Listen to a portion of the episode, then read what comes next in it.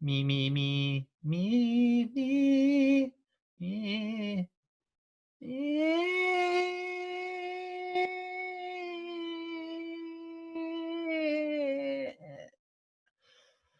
welcome to another episode of Being Human. You're here with me, Ricky, and today I have a guest for you all, Chris Curry. Hi guys, it's me, Chris Curry. Yeah, and today... From MySpace. Check him out on MySpace and MSN Messenger. Yeah. He's still very active on MSN. Yeah, but don't follow me because it's just not cool these days. Exactly, and he's probably already following you in person, so there's no point following on MSN. So we thought, obviously, at the moment, we're still in the whole pandemic situation. I don't know if you guys have heard of it, but there's a whole situation thing going on. Just for those at home who don't know what it is, Ricky, maybe you should recap. Okay, so... basically 9/11 happened, and then after that things have just not been going well for people, and we're still reeling from it. So people are all staying at home, not getting too close, because if you get too close you become emotionally vulnerable. We don't want that to happen. We thought we'd stay away from that today, but well, in terms of talking about the sad part of it and the fear part of it, and it got me thinking about what's the most scary thing that's ever happened to me. And I'd like you to think about that as well, Chris. What's the scariest thing that's ever happened to you? The scariest thing that's ever happened to me... well, in fact, you know what? I've already talked about it on a previous podcast. Was it when you shit yourself and your crush was there? No, that was the third scariest. Scariest, right? Yeah. The first scariest was when my mum dragged me out of bed by my feet at night to teach me a lesson. Oh, yeah, I remember that. Yeah. What was the lesson again? The lesson was don't be a little shit and watch Paranormal Activity and get actually scared from it. Oh, fair enough. Otherwise, I will fuck you up. Wow. Well, did she watch it with you? My mum's a lovely lady. Yeah. By the way, she's a very, very devout Christian, and she's a great woman. Yeah, but then she's shitless. Yeah. Yeah, that's all. Yeah. Or she will traumatize you. Yeah. The scariest thing that ever happened to me was me and my brother were sat in the living room. It must have been maybe like 13, 14, and we're watching television. And then suddenly a pigeon falls down the chimney and is like flying around the living room. Wait, so it doesn't fly down, it just falls? Yeah, it must have been a limp pigeon falls down your chimney. Yeah, it must have been sat on the chimney and then suddenly gone... oh, wow, I'm falling down, and then it hit the floor, and then got up and started flying around, right? Okay. And it wasn't a very big living room we used to have. Not to show off, we got a bigger one now, but wow. So we run out of the room, because we don't know what to do. And we just go, Dad, there's a pigeon in the living room. And weirdly enough, he wasn't like, what? He was just like, okay, cool, I'll deal with this. I've been preparing for this. Yeah, my moment has come. Just so obviously pulls out a shotgun. Yeah, well, he smashes the glass on the wall, in case of emergencies glass, and pulls out a sheet. So he gets like a bed sheet. And he just runs into the living room and throws it over the top of the pigeon. Mm. The pigeon immediately calms down. It's almost as though it goes, oh my God, I'm in the living room. I'm not supposed to be here. Oh wait, no, I'm blind now. That's okay. I feel comfortable. Like, oh, I can't see anything. There's a sheet on top of me. I'm now completely calm. I was asleep all along. So this explains the nightmares you've been having, I guess. What do you mean? The ones where I scream and I go, there's a pigeon in the living room. There's a pigeon. Yeah. Oh wait, no, I'm blind. I'm okay now. Yeah. And I'd also like to know what that actual white blanket was for originally. It was if you had to break the glass. It was specifically pigeons. In case of pigeons, break glass is what the sign is. Oh right, okay. And I mean, I think every house should have one of those installed in it just in case. It happens to more people than you'd expect, dude. Yeah, did you know that 5 people every day die from pigeon-related deaths? Is that actually true? Yeah, of them breaking in, they panic, and in most cases, people who have laminate flooring, they also drink liquids, so sometimes they spill, they run, they slip, they break their neck, childhood obesity. Dude, you know I'm a massive advocate for childhood obesity, but there's an exact reason. But do you know that thing of throwing sheets on stuff? It works with other animals as well. Mm-hmm. So like crocodiles, if you throw a sheet over their eyes, they become instantly calm. And who was the first person to discover that? Well, it was the first person who invented a sheet. It was initially for the purpose of covering crocodile eyes. And then people went, oh, wait, we could use this for other stuff.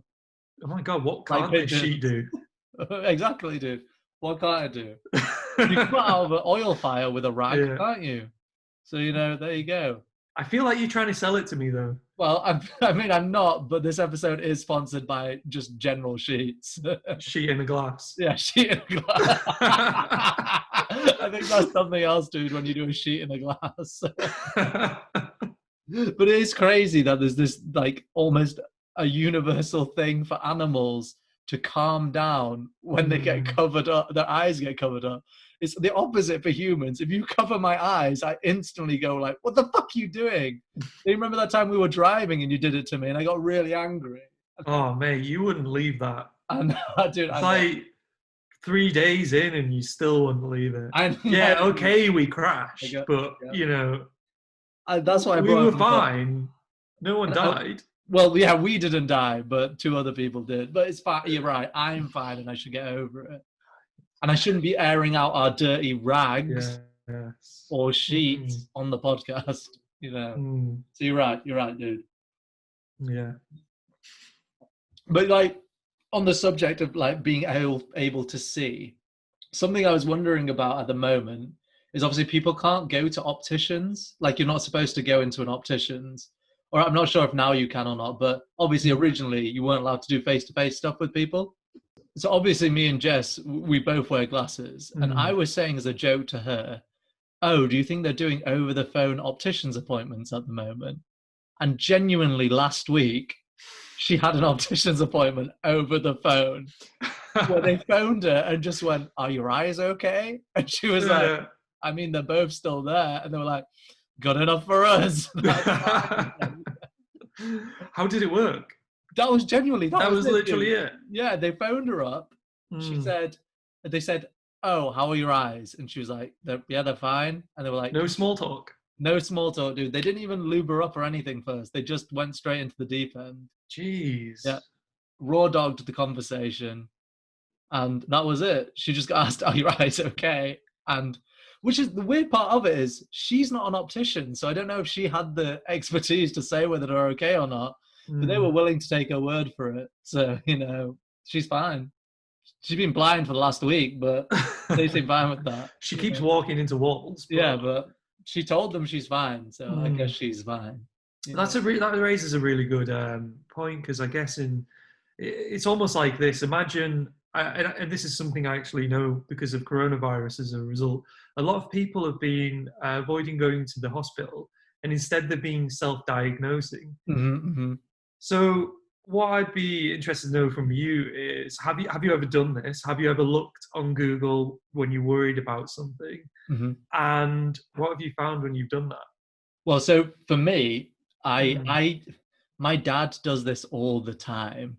And he's like a massive hypochondriac. So I do that. And the thing a lot of kids do where they go, I'm going to be the opposite of that. I hate that they do that. So I'm going to do the opposite of it. So I really try to stay away from it. But the one time I did do it, I'm so glad I did. Because I'm going to really divulge some information on the podcast here. But I found a lump on my back, right? And I didn't notice it for a long time, I think. Because I know now it was a long time, it was several years I didn't notice it for. But the only reason I noticed it is because I was working out in the gym, right? And I was trying to do a lat pull, so where you like pull the bar down. And I suddenly felt like, oh, I couldn't move my left side properly. I felt like my arm was getting jarred and stuck on something. And then I noticed, I was pressing around in there, and I felt a really like hard lump. And the more I felt around, it felt like irregular, but it felt very like solid in parts and fleshy in other parts. And I was worried because I started doing some Googling. They say, if you look it up, like hard parts in something generally means you might have cancer, which is obviously everyone when they go online, that's the first thing they think of. And I started noticing it I left it for a bit and it just got worse and worse. And then which a lot of people do as well. And then I went to the doctors and they said, you've actually got an evil twin growing in your back and it's been there for several years now. Jesus Christ. I know, dude. I know. Mate. So what did you do? Well, that's my son, Donnie. Donnie's my evil twin. That's gave birth Donnie. To. Donnie, yeah, Donnie. You gave birth doing lap pull downs. Lap pull downs at the gym. Donnie fell out. Yeah. He rolled on the floor. He was running around, and I was chasing him around, you know. Mm. And then eventually I threw a dumbbell at him in the head, knocked him out. And that's Donnie. That's why Donnie don't speak so good. But hey, I'm so surprised you didn't read about this on the NHS website. Dude, it was the one underneath cancer. You always jump over evil twin growing up in my back to cancer straight away. You just assume someone's hacked the NHS at that point. You do, dude. And the reason is because, like, it's more common than you think that people actually do have twins growing inside of them, and they just ignore it. They ignore it until it's too late, and then they get taken over by the evil twin. Yeah. See, at what point when you had your consultation at the hospital, did the doctor say that to you, or did you go in because you'd already self-diagnosed yourself and then you went to the doctor and said, look, this is what's happening? Yeah. Well, I was hugely in denial about it, to be honest with you. So I missed out a few steps in the story there, but for a couple of months before I actually went to the doctor and even noticed the lump, I'd been hearing someone go, I'm Donnie, I'm your little brother, I live in your back. But I was just ignoring it, dude. And I tell you what, I'd be sleeping and I'd hear a little noise coming from my back. And then I'd be like, you know what, dude? I knew it was there since I was like doing my GCSE exams. You know how I knew? Because I was doing my maths exam and then suddenly it goes, A² + B² = C². And I'm like, oh, shut up, Donnie. See, because I knew Donnie was there. But it was only when Donnie started affecting my light pull downs that I thought I've got to do something about this, you know? Yeah. You know me, I love my light pull downs. If you're in the way of my light pull downs, we ain't going to get on, you know? Oh, yeah, I know that. Yeah, so exactly. So that's Donnie. That's the story of Donnie for everyone out there. Well, have you ever self-diagnosed? Yes, I have. And I would be lying if I said I hadn't. And I bet a lot of people out there, including all of our fans watching this, have. And the reason I brought it up in the first place is it reminds me of something that I've learned from my work. So working within design, it's common knowledge that a client will come to you with a problem. And in most cases, that client will already prescribe their own solution. Mm. And when you compare that to, say, doctors and their practice, right, a patient wouldn't go to a doctor having Googled something, figured out what they need and then prescribe it to themselves and go like, look, doctor, this is the problem. I've done my research. I've looked at the facts. You need to prescribe me this. Doctor, in that case, if the doctor says, yes, you know what? You've done your research. Yeah, you've done my job. That's great. Yeah. Here you go. Here are your pills. On your way. And that person goes away, takes those pills and then dies. Who's liable in that case? Well, it's the doctor. Doctor, because they're the expert. We use that in design a lot to understand when we should be leveraging our experience and expertise within certain circumstances with clients where we'll be having to understand and fully define a problem. So I guess it's the doctor's place or the... I mean, I get what you're saying, but say, for instance, right, in your design situation, let's say I'm a guy. Let's say I'm a guy, for starters, okay? So I want all the audience to try and visualize that. For instance, for starters, right? Get your mind into that area of the palace. Ricky's a guy in the cinema. Not a dude. You're not a dude. I'm not a tiny boy. I'm not a giant froggy creature. I'm a guy. Yeah. And I've got a website I want designed. Okay, right. And it's running shoes for horses. Okay, I'm not talking like your traditional shoe. Like, you know, your cloven hoof shoe thing. Like the Nike of horses. Yeah, we're talking like, no, but literally Nike shoes that you put on the horse. Okay? Right. So they look like human feet. Not practical in any way. No, they're not for practicality purposes. They're to look G as fuck, okay? And my company, we want this website designed. And we want So like, let's say we go into a meeting with you. This is the first meeting we had. How does this thing play out? Well, you tell me what you want. Okay, so I want a website for horses who wear Nike shoes. Okay, well... But for copyright purposes, we'll call them Reiki shoes. Reiki shoes. Yeah, yeah. And hello, Mr. Guy. It sounds like a really interesting project. Dr. Guy, and I'd really like to understand why you need a website. I need a website because I've been selling... I went down to... Oh, wait, no. So, by the way, my guy has a Bradford accent in the scenario. So I got that off. So, like, I would go down to Bradford Market, yeah? And like me and Uncle Iqbal, we be like selling the shoes out of the back of the car, yeah, because like we get them out of the back of the car, and then people wanted them, and we'd like run out. But now people are like, oh, let me get some more shoes, need more shoes, because we would sell two, we'd sell them in packs of two, right? But turns out a horse has got 4 feet, man. It's crazy. I didn't know it. And so I need a better way of distributing the shoes to people, and I've heard of a thing called www.internet.com, which is a place you can do it. Amazing. So you've had a really high customer demand, and you've been able to sell out of all of your products on stores, you say, in Bradford Market.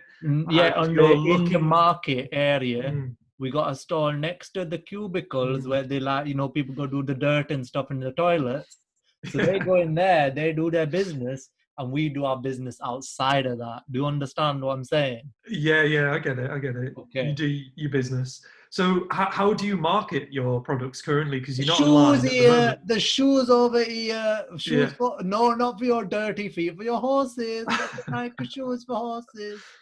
Okay, and who's your main customer? There's lots of them, man. There's Frank the Hatchet. There's Ronnie the Coleman. There's Davy Lee. You know Davy Lee, he comes around all the time, gets more. There's Alfred, you know Alfred, he does the roof, hatching on the roofs. That's 4 of them right there, they're my market, man. Cool, so when you say you sold out your whole product range? Yeah, we had 6 shoes. Okay. One person needed shoes for the whole, and one other person needed only the back legs. Oh, amazing. Yeah. And what kind of budget are we looking at? We're looking at somewhere between 50,000 rupees and 75,000 rupees. Okay, well, I don't work in rupees. What's that in hard British pounds? Oh, I see. You're one of those companies, eh? You're working for the www.internet.co.uk, aren't you? You ain't working the .com. Absolutely. Come on, give it to me straight. Let's sit down brass tacks, though. I got 100 grand. I need a nice website making for my horseshoes. Don't ask me where I got the money from. I won't ask you where you got your money from, okay? What do we do next? It sounds like 100 grand is a little bit expensive. Well, that's the money I've got to make the website. So yeah, I think 100 grand you could do it far more efficiently. Say at 50 grand and then putting 50 more grand into your marketing, because it sounds like you're a little bit behind at the moment in terms of your digital presence. So I think initially we'd have to build that up. No, I got lots of digital presents. My mum got me a PS4 last year, right? That's one digital present. My daddy got me iPhone for my 18th birthday. He got it at Iqbal's shop. He used to sell 2-for-1 iPhones down there, right? Yeah. So I got lots of digital presents, right? So I don't need to worry about that. That's fine. And how strong would you say your presence is on FaceTube and InstaBook? Is that how it usually plays out then, Chris? Is that how you fight fire with fire, bitch? Yeah.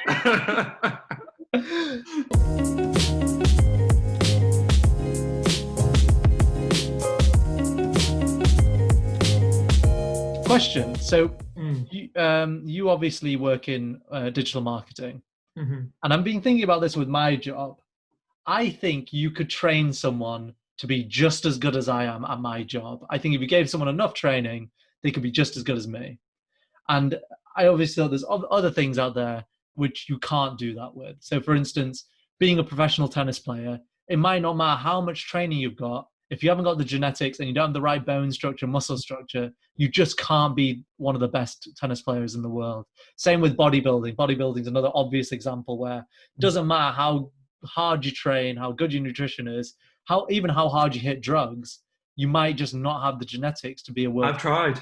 I know you did. I didn't want to make it too close to home for you, but I wanted to bring up something relatable to you.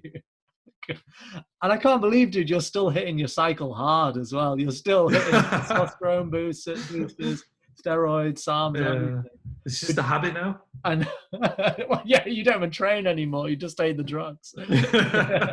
It's not in creatine. Yeah, exactly, yeah. You always do a line of creatine before each podcast episode just to get you in the right mindset as well. You don't? I do it throughout. If the viewers ever see a hard cut, it's because I've just done a line of creatine and then we had to start filming again. So I was wondering, do you think, so obviously one of your side passions is, would you say videography and photography? Yeah. Do you think you could train someone to be a world-class photographer? I'm not saying you personally, I'm saying, do you think there's just a way you could teach someone to be one of the best photographers in the world?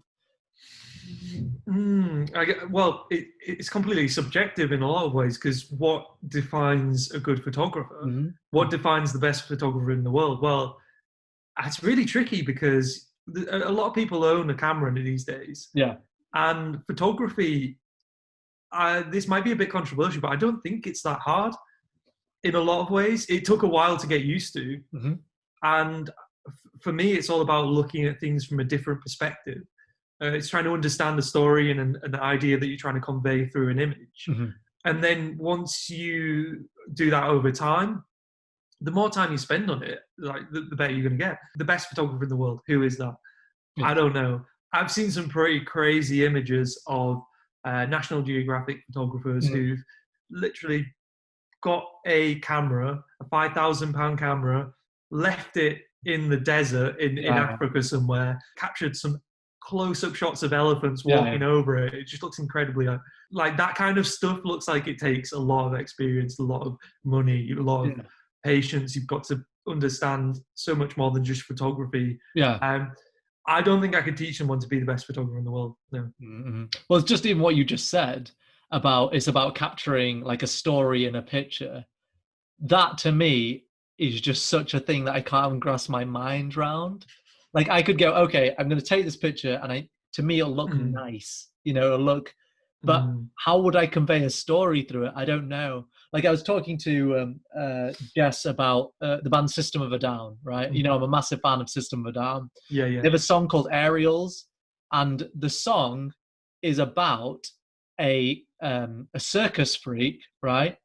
Who all his life he's been a circus freak, and he looks up at the aerial acrobatics, the people who jump through the across the hoops and stuff, and he wants to be like them. So what he does in his mind is he will dream about having their lifestyle, but he's then frustrated because he can't even grasp what that lifestyle is, because he has no reference points. So the song is about a guy who wants to be an aerial acrobatic, so he dreams about it, but he's frustrated by his lack of knowledge. That's all encapsulated in the song. And I thought to myself, Jesus. Yeah, I could never come up with a concept like that. And when you listen to it, do you, without any context, do you understand the narrative? No, not really. Like there's parts of it I understand. But it's one of those things where the lyrics are in such a way you can interpret it in lots of ways. Mm. Like the aerials part is kind of like, okay, that's definitively about these aerial acrobatic people. That's why they're called aerials. Mm. But then there's other lines like swimming through the void, we hear the word, we lose ourselves and we find it all. You're just like, that could be interpreted in so many different ways, all of which to me are quite beautiful. But I, as a person, no matter how hard I train a bass guitar or how hard I try to learn to sing better, I just wouldn't be able to come up with lyrics that profound. You know what I mean? I think you would. And I have. This is where we cut to your music video. Yeah, my new music video. Your acoustic bass poetry. Yeah. I'm in the band Raiki Horseshoes. I think some of it comes with life experience, obviously. Like, if you experience different things and you read about lots of different things. Like, I read very little, what's it called? Non-fiction. No, sorry, fiction. I read very few words. I read very few fictional books and stuff. So it probably limits my creativity in that I can't see how other people are creative in that way. I don't know. Do you read a lot of non-fiction, don't you? Yeah, I do. I read loads about people who've done interesting things throughout history and science or design. Yeah. And do you feel like that influences you? Yeah, I do, because in a lot of ways, yeah, I can understand fiction and, you know, the aspect of telling a story, having a world and immersing people in it through words. I think that's amazing and incredible skill. When I read something like that, though, I don't make the connection in the same way. Yeah. I read it and I'm immersed, but I'm not thinking about the areas of the story that I could pull out and apply to my own life. Yes, yeah. Instead, what I do read is all like guides, tips, advice.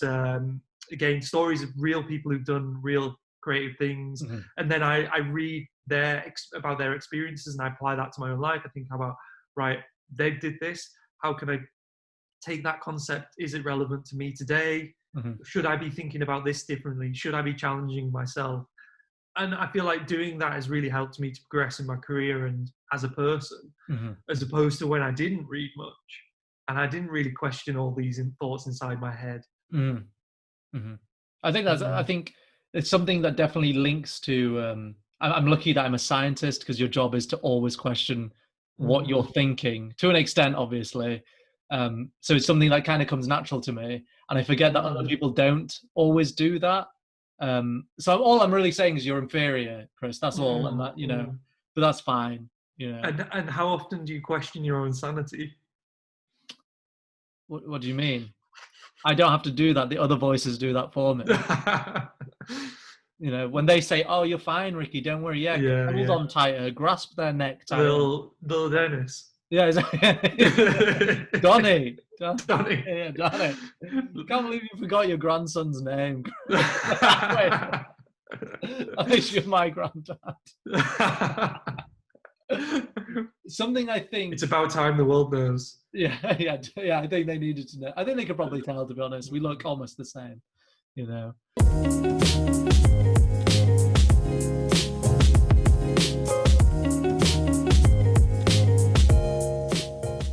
I don't know if you can tell, but throughout this whole podcast, I've had quite a shadow looming over me, a shadow of sadness, and on the wall. The shadow on the wall. Yeah, that's. Sorry, this is getting too meta now, isn't it? Is, yeah, referring to our own podcasts. You know, we brought out material when we're just talking about our old podcasts over and over again.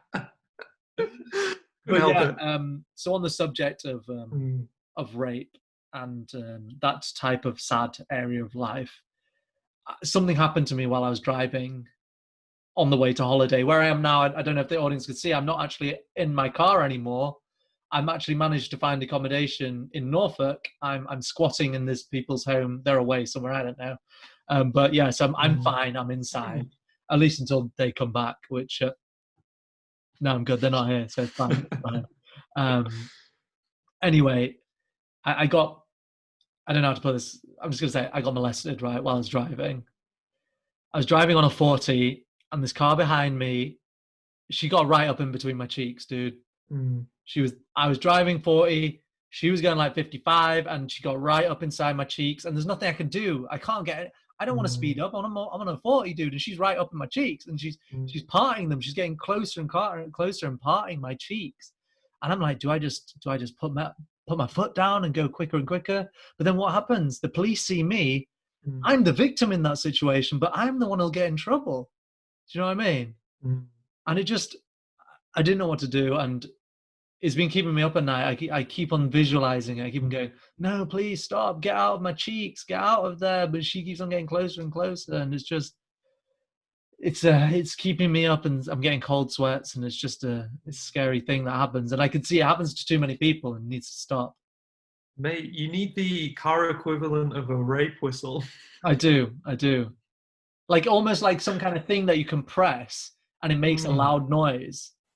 You know what I mean? Like something in the car that you can just push your hand onto, something conveniently placed that'll make a loud noise and I'll let them know, no, don't do what you're doing. Or, hey, I'm here, stop that, you know. And what if that doesn't work? Have you got any, the car equivalent of pepper spray? I don't have that. I don't have that, to be fair. Okay. Piss out the window. That's a good option, but I'd have to angle it safely while driving. I'd have to do this manoeuvre and then aiming out. So here's it. Here's the Johnson, the old long Johnson. There's my window, because it's an old-timey window. I'd have to roll it down like this for and then stick it out. And then, yeah, actually, but the issue is that could cause a crash. And I don't want that to happen. But anyway, I thought I should share with you that's happened to me. And if the audience have noticed I've had low energy today, that's the reason. It was because of that molestation. And it's fine. I'm fine. I'll get over it with time. It's just we need it to stop. Okay? We need road to road molestation to stop. Okay? Stop getting up in the driver's cheeks in front of you. Just stay back. You know what? Social distance from the car. Hashtag social distance from your car. Okay? Hashtag stay back. Stay back. Yeah. Yeah.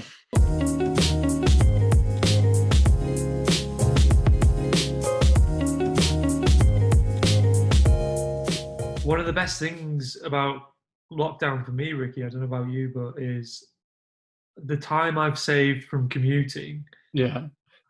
It's been so good to have that, to be able to. How long would it normally take you? My commute, for example, it takes 2 hours a day. Yeah, okay, hour there, hour back, yeah. I'm commuting to the airport like 5 times a week. Really? I get the tram. Yeah. So to have that time back has been one of the best things about lockdown for me. And to be honest, I'm going to really miss it. Have you had similar things with your job? Well, obviously. So for me, I've had that break in commute. So can I ask you first, what have you done with that time? With that extra time you have? Because obviously it's theoretical extra time. It's not like in the morning you do an hour activity you would have done with that time.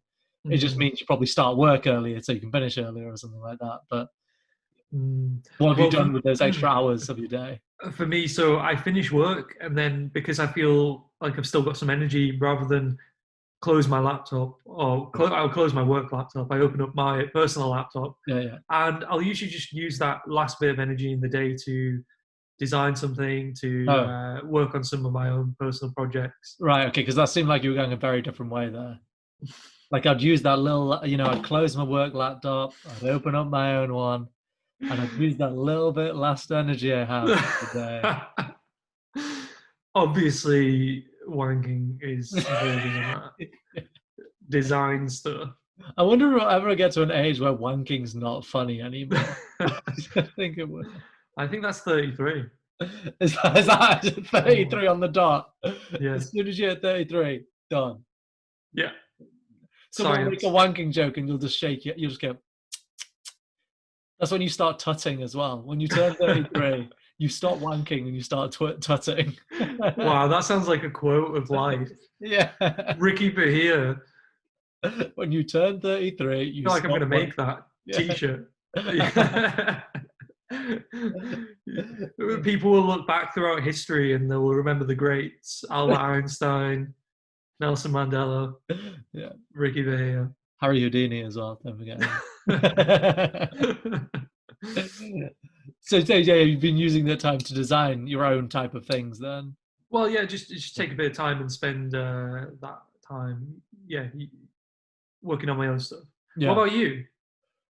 So it's, obviously it would take me 45 minutes to walk to work and 45 minutes back. So I get about an hour and a half back. And also what I'd have to do is walk to the gym as well, but I've been working out in the flat instead. So that saves a lot of commuting time as well, because it'd be about 20 minutes out of my way to get to the gym and then 20 minutes added on. So essentially 2 hours of my day taken just from walking to places.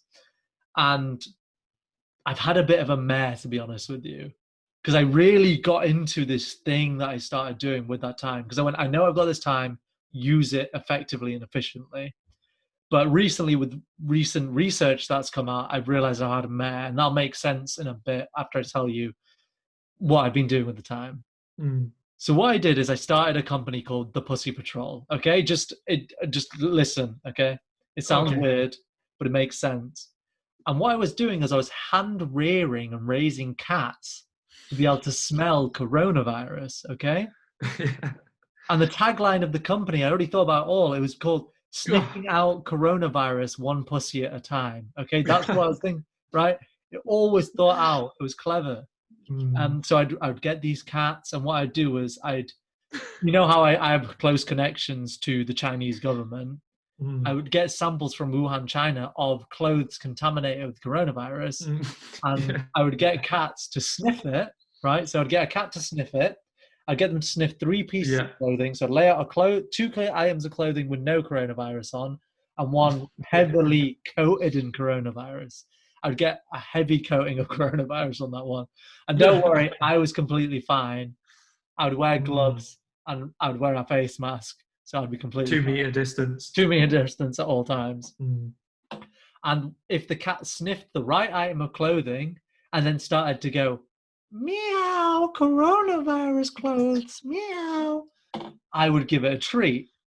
If it sniffed the wrong item of clothing and started going, meow, coronavirus clothes, meow, I would get a stick and, you know... Give him the jabby jab. I'd give it the jabby jab. Jab it right in his jab holes, right? And the jab hole. That's why a cat has a jab hole to be jabbed in. So I'd do that. So basically I was raising these cats to be able to identify coronavirus. I was really trying to help the NHS. I was going, if we could just raise cats to be able to sniff it, well, all you'd need to do is if you're coming into a shop, someone just hold the cat up like this, right? They go, oh, look, it's the Pussy Patrol. Yeah, the Pussy Patrol are here. They're going to make sure. Imagine that, dude. Every shop has a dedicated Pussy Patrol employee there, stood there with their Pussy Patrol T-shirt on at the entrance. You come in, they hold the cat up. If you're fine, the cat doesn't do anything. Old man Corona walks in. He's been hanging out too close to his friends at the pub. He walks in. Oh, meow, coronavirus, meow. You're out, mate. You can't come in. You've got coronavirus because the cat can sniff it. But it turns out cats can get coronavirus. So it turns out I've just really been spreading coronavirus around through these cats. And oh, shit. And they were wrong 100% of the time. 100% of the time, dude. They were heavily, their minds were all fucked up because they had coronavirus. They had massive flu symptoms all the time. Oh, shit. Yep. So it was a lot of wasted time, really. But yeah, you live and you learn. Did you try and get any support of the government? Yeah, I got none. Zero. Both physical and economic support, they gave me none. I asked for crutches for no reason. Just wanted support. Nothing. Dude, it's crazy. Mate, what are you going to do about it? Nothing. That's my response. That's my response to that situation. Yeah. But, you know, as I said, I don't feel like I've lost anything because that time I'd usually use for commuting. Yeah. So it's not like I had that time in the first place. It feels like fake time. And it just gave me time to experience new things, try different things out. So. What did you do with the cats? I got Donnie to deal with them. Let's just say Donnie's on a heavy cat diet at the moment. And Donnie is riddled with coronavirus. I mean, he is just riddled with it. You can see coronavirus crawling all over him. That's how bad it is. And that's not even a symptom. It's just, that's just hit Donnie. Yeah, that's exactly it. Part of me is really worried that this podcast is going to go out into the world and people are going to take it literally. And we're going to be the cause of all this misinformation being spread. And the Pussy Patrol is going to go through a branding crisis. Dude, I'm fine. It was all worth it in the end for me. I sold the domain name, pussypatrol.com. I made a lot of money. So it's How much? It was, I think it was close to 30 or 50 quid, something around that much. I mean, after tax, it came down to 10. And then after the money I gave to my... you know, the guy I used to do all my economic finance stuff, I was left with 2 quid. But I thought you were going to say you were left 20 grand in debt. Well, yeah, but I don't want the audience to feel sorry for me, so I don't want to say that. I don't want to be truthful, which is my own bad. But yeah, that's what I've been up to, dude. That's what I've done with my time.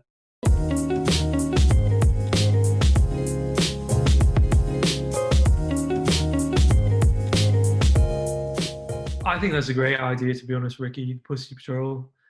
And when you think about it, it's actually a better way to encourage people to find out if they have coronavirus or not. Because if I gave you the option right now and you had to pick having a cat come up to you and sniff you, to decide if you had coronavirus, or you had to do the already existing method of testing it, which is swabbing your throat and then swabbing your nose as well. Yeah, yeah. And then putting it in a bag and mailing it to someone. Yeah. Did you have you got that done? Oh, not me. No. It's a funny story actually, because my girlfriend has had the test, and she got the test for her whole family, and not me. You know, I'm not bitter about it, but fuck you. But you know, it's fine. Well, I think she's just basically saying you're not a human. You don't need to get the test done. You know, he said that to me. Yes. Yeah. That's why I said. Yeah. I know. Yeah. But you're okay with it because you don't understand what those words mean anyway. So. I just see shapes moving and assume something. Yeah. And then something happens. Yeah. No. Obviously, process of elimination. If she has it, I definitely have it because sometimes we do kiss. What? Well, it's normal, right? Twice a week. I thought, Jesus Christ, you need to close those lips of yours, my friend. You're kissing someone twice a week. You are a whore and a charlatan, okay? But let's not get into those views at the moment. Okay. I see your point, though, yeah. So I think it would be more approachable just to have a cat. You just drive past the cat, they put it into the window. You're good. Into the window. Meow, coronavirus. Right, you've got it. You know, it'd be a lot quicker turnaround as well. A lot quicker turnaround. And kids would enjoy it more. You're right. Yeah, because I think having to stick a swab up your nose and down your throat. So my nephew Hendrix, he went to get it done. And he was super chill about it. I've heard this from my brother. He was just so chill. Like, they put it up his nose, he was fine. They put it in his throat and he was fine. But it's quite invasive. So I think most kids would probably find that quite scary and a bit, you know, probably kick off a little bit, understandably. But it's interesting now to think about like what kids have to worry about at this particular moment compared to when we were little kids. Like, I remember one of the main things you'd care about as a kid, especially for me, so we only had girls in our school. They only joined when we were like 16. Yeah. So up to that point, all boys school. So you don't have that whole social pressure of like, oh, what do girls think about me? And suddenly you're at the age now where you're actually like really interested in girls, if you're into girls, but you know, you're really interested in whatever sexual thing you're interested in at the age of 16. And now you're like going to parties and stuff, and at parties you have to constantly be thinking, wait, do I look cool? Do they think I'm cool? I don't want to see them uncool. And just reminds me of thankfully I never had a situation like this, but one of my mates, we'll just call him OD for this story. Okay. OD, he was at this party, and as I said, 16 years old. Girls have just started inviting us to parties because they've just joined our school. So they're really trying to put out the feelers. They don't know what we're like as people. They don't know who's cool or not. They don't know that whole thing yet.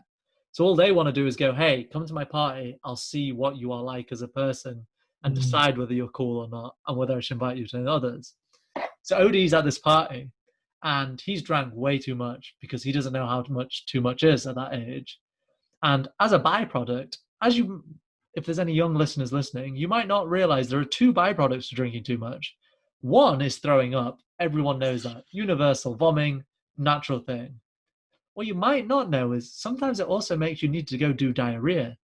So OD's body decided, hey, I could either choose vomiting, I could choose diarrheaing, or I could choose both. And his body decided to choose both. So he went to the bathroom of his place and he did a shit in the toilet, right? And then immediately turned around and started throwing up on top of his own shit. But now there is a basin, there is a toilet basin filled with vomit and shit. But things get slightly worse. It turns out that this girl's house that they having the party. Oh no! Was a housewarming party. Oh, the toilet doesn't work. The toilet does not work. What? That is like some kid's worst nightmare. Yes. Did this really happen? This really happened. Now, OD didn't manage to get out of the situation. People found out that he clogged the toilet with his shit and vomit at this party. And to make matters worse, because he was 16, his dad had to come pick him up and take him home very early in the party. But let's say now we have the minds we have, and we have the intelligence and the fortitude and the dexterity and charisma to get out of the situation somehow. How would you, Chris, get out of this social situation where you've just shit and vomited in one of the toilets and you've clogged the toilet, so people are going to go there? Yeah. What do? You've just done it.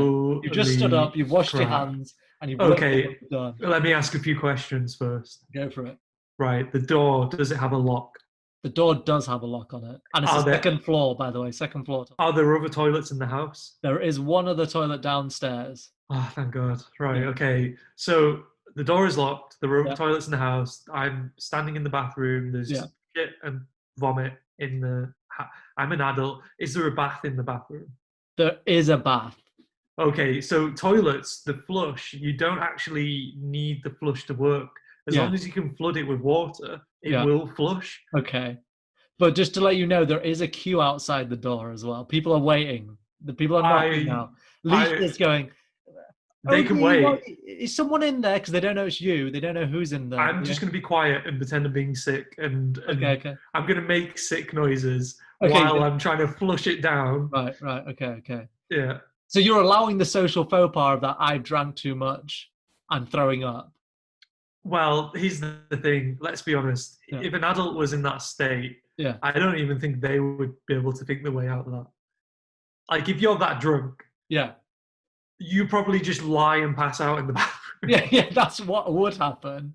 And I think that's basically what happened to OD. I think he basically passed out, and then his dad had to come pick him up after he'd shit and thrown up in this toilet and clogged it. Did he have his trousers on? I assume he did, because he turned around afterwards and threw it, but I don't know.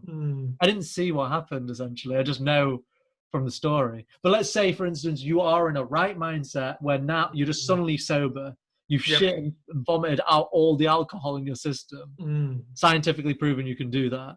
So you're now completely sober, and you're in this room with the crime you have committed. How do you get out? How do you get out of that being a social thing on you? Okay, is there a razor in the room? Yes. I would shave my head.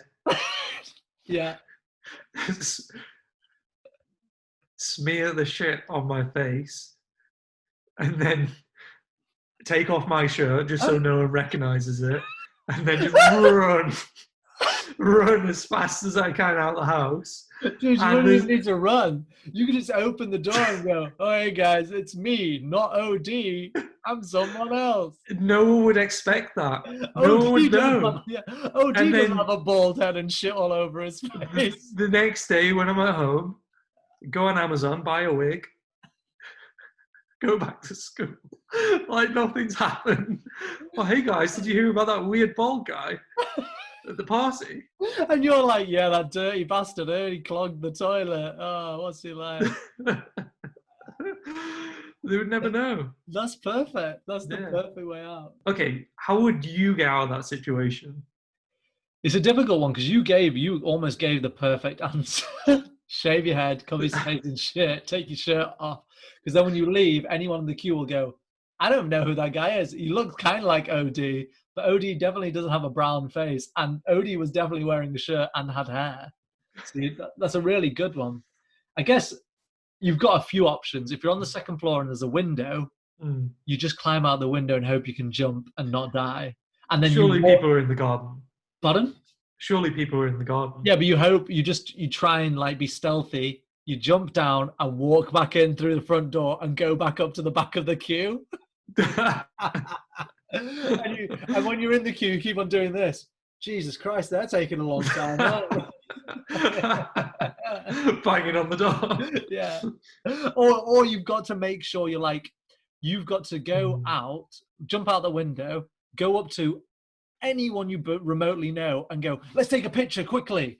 And then take a picture, upload it immediately to Facebook. So if anyone goes, well, the toilet was locked between 10:30 and 11, you're like, yeah, but I was in that picture with Jez at that time. Oh, it's on Facebook. We uploaded it at that time. Dude, as well, what you do when you go back up to the queue, yeah, and the next person goes in there and they run out, and just before they can announce it, you go, oh, what have you done in there? And just pass all the blame over. Oh, no. Yeah, but dude, then what happens, what would happen is they would kick you out, and then half an hour later, some bald dude with no shirt on and a shirt on his face. Just bolts past. Yeah. The next day, you know what? Jeremy's at school, and his hair looks kind of different, but he's like, do you remember that bald guy who came out of the bathroom? And you're like, yeah, he looks an awful lot like you, Jeremy, but you're not bald, so we know it's not you. So going back to the previous point as well about this being the first time, obviously, you're exposed to women. Yeah. Or, well, I exposed myself to women, yeah. That's what I meant, yeah. Yeah, thank you. So your friend OD, did he ever manage to find love? This is something people need to hear. A young audience needs to hear. The people got over it so quickly. Like, it's one of the most heinous, disgusting things you could do as an opening to meeting people of the opposite sex. I think when you're a young kid, you always think, everyone's going to remember how terrible that thing I did was. People forgot so quickly.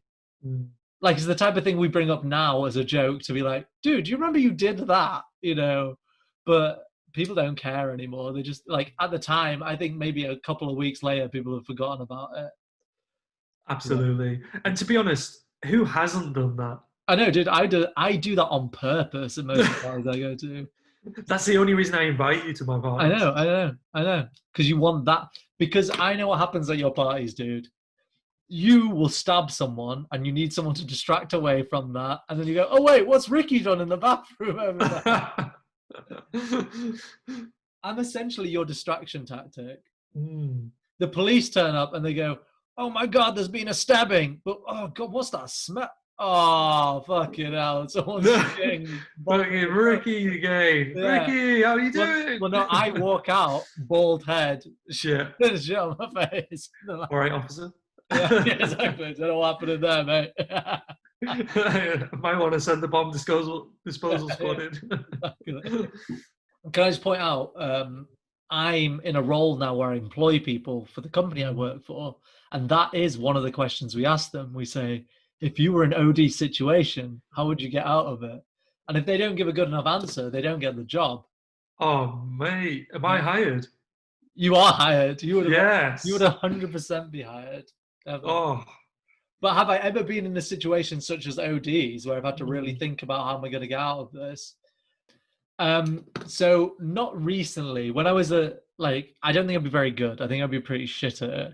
Because when I was a little kid, if I ever got into something where I thought I was going to get in trouble, I'd almost freeze up immediately. So like even small things, like say if I knocked over a glass of water, I'd suddenly go, oh, what am I going to do? And I remember my dad saying to me once, he said, because my parents used to be quite strict when I was very little. And then my dad said to me, there was a moment where that thing happened. I knocked over a glass of water. And my dad looked at me and I froze up. And he went, that was the moment I realized I have to change my parenting. Because my kid is just fearful. When I think something bad happens, they get fearful. And that's not what you want to happen. So, yeah, but I haven't really been in a situation since I'm older where I've had to really think on my feet in that way. Well, I guess that's just a byproduct of being older yourself. Yeah. You know, you have that experience. You make those mistakes while you're young. Yeah. It might also be a byproduct of thinking about things differently, though. Like, maybe when I was younger, there's things that happen to me when I'm older, and I would go, this is a fight or flight moment, what do I do? But because I'm older and more chilled out, I'm just kind of like, oh, it's not a big deal. But, you know what I mean? Absolutely. Like, honestly, now, OD situation, I probably would have just opened the door and gone, I clogged the toilet in there. I've shit and vomited. It's not enter at your risk. Yeah, so if you want to go in there and piss on top of my shit and vomit, you're a pervert. And if you want to go out with me sometime on a date. Yeah, let's do it. Yeah. Yeah. You know what? If you say no, I was only joking anyway, so who cares? Well, dude, it's been a eye-opening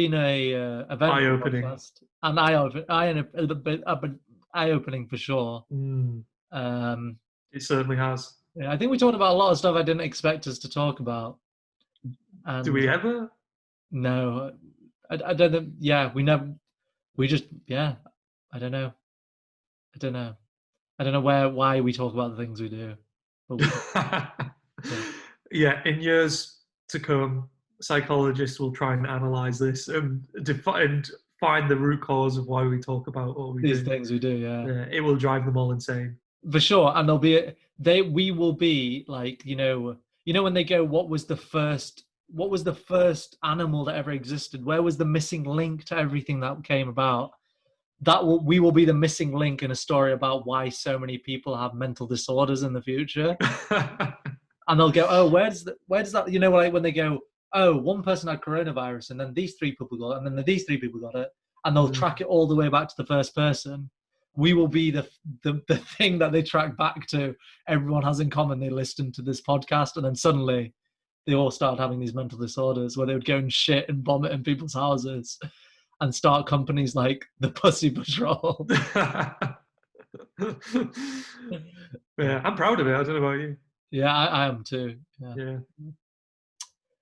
So yeah, thanks for listening, everyone. We hope you learned something. Hope you have a great day. And remember to subscribe. Like, subscribe, share with your friends. If slappity slap that like button. Yes. See you all later. Adios. Bye.